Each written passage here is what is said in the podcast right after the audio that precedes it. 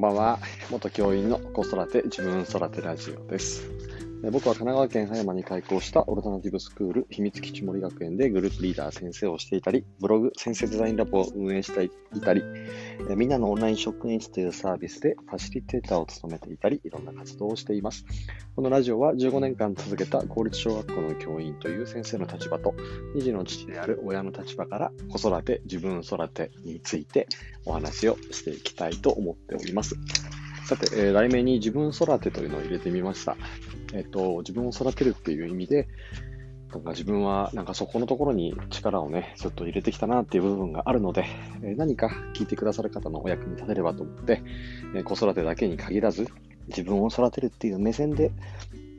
え、ラジオとしてね、発信していけたらなっていうふうに思って、ちょっとそこの部分を変えてみました。え今後ともよろしくお願いします。さて、え今日はですね、えっと、映画を2本見てきまして、えっと、1本目がと、鬼滅の刃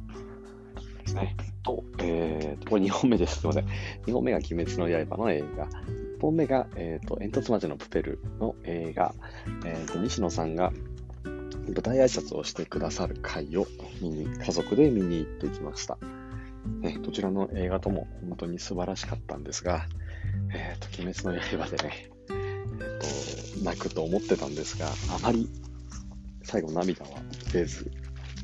っていうのも、1回目の煙突町のプペルで、えー、だいぶ泣きすぎてしまったからだと思います。いやそれぐらい煙突町のプペルね、とってもとってもいい映画でした。僕は、本当にあまり涙を流すところって多くはないんですけど、この間のドラえもんもしっかり、今日の煙突町のプペルもしっかり、たなっていう、なんかね、本当に泣きました。めちゃくちゃ泣きました。プペルは本当になぎましたね。なんだろう。西野さんを、うん、なんかこの1年間ぐらいかな、オンラインサロン入ってから、1年間ぐらいずっと、まあ、追ってきていたってことも大きいかなっていうふうに思うんですけど、それ以上に、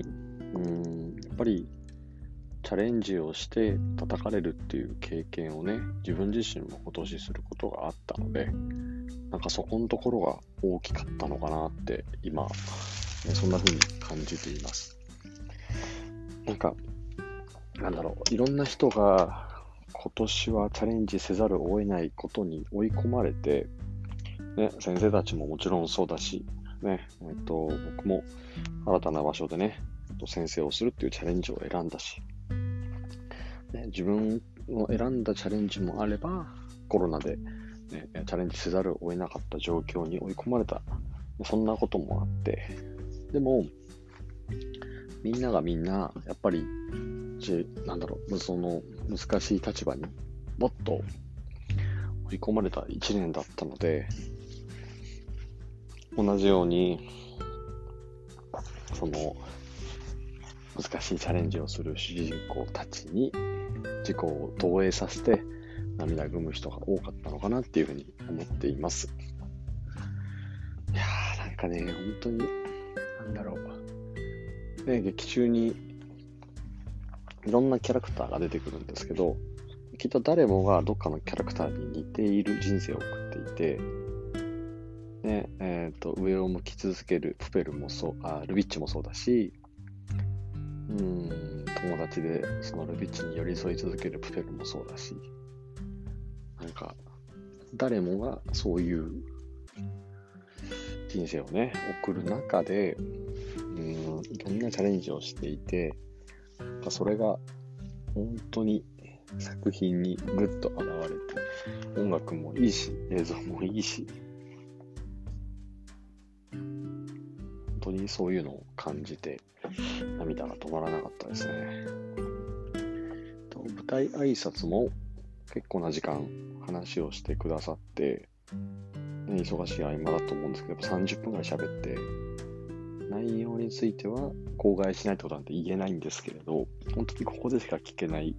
重要なシーンの説明だったり、また今後の展開だったり、いろんなことを話してくださって、30分のあっという間でしたね。なんだろう、大笑いじゃないんですけど、やっぱ話術が西野さんあると思うんで、話にぐっと引き込まれて、30分、本当にあっという間に過ぎてしまいました。それぐらい、あの、なんか、面白かったですね、今日の映画は。なんだろう、届かない人ももちろんいると思うので、なんかいくつか伝えたいなっていう思いで言うと、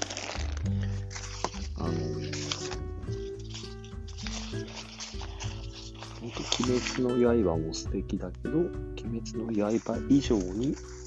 今年必ず見ておいた方がいい映画だと思います。なんか、何を目の前にしてそれぞれ目の前にしているものは違うんだけれど、なんか挑戦し続ける、ね、その姿っていうのは、すごい、い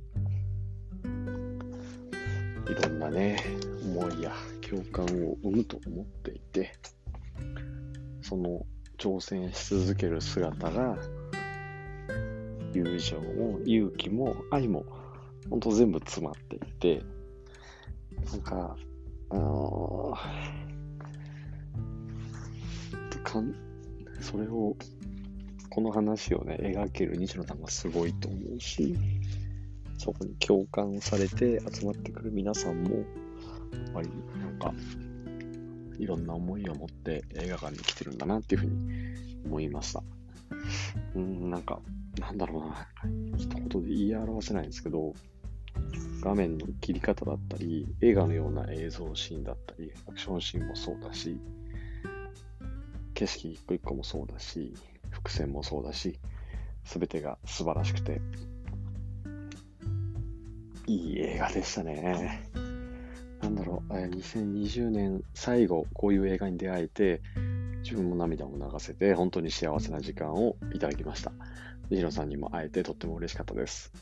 ということで、えー、今日はですね、えっと、煙突町のプペルは絶対に見た方がいいっていうお話をさせてもらいました。はい。えー、なんか、ちょっと家で撮ってるとなかなか喋りづらい、勢いがつかずに喋りづらい面もあるんですけれど、今日はね、あのー、2階で1人で撮ってるんですけど、家族が下にいると、なんか喋りづらいなって思うところがあるんですけど、明日以降もちょっとめげずに取っていきたいなっていうふうに思っています。僕の冬休みはというと、本を読むこと、カリキュラムを考えること、ブログを頑張ること、新しい民宿の企画をすること、秘密基地のデザインを考えること、えー、休みながらもいろんなやるべきことがあります。え、そして漫画、鬼滅の刃も20巻まで読んでしまったので、もう一息かな。今日、明日ぐらいで読み終わるかなっていうふうに思いますが、冬休みたくさんの本来たら20冊、15冊ぐらいかな、は行きたいなっていうふうに思っていますので、えー、そちらもアウトプットしていきますので、楽しみにしていてください。秘密基地森学園なおでした。今日も良い一日を。バイバイ。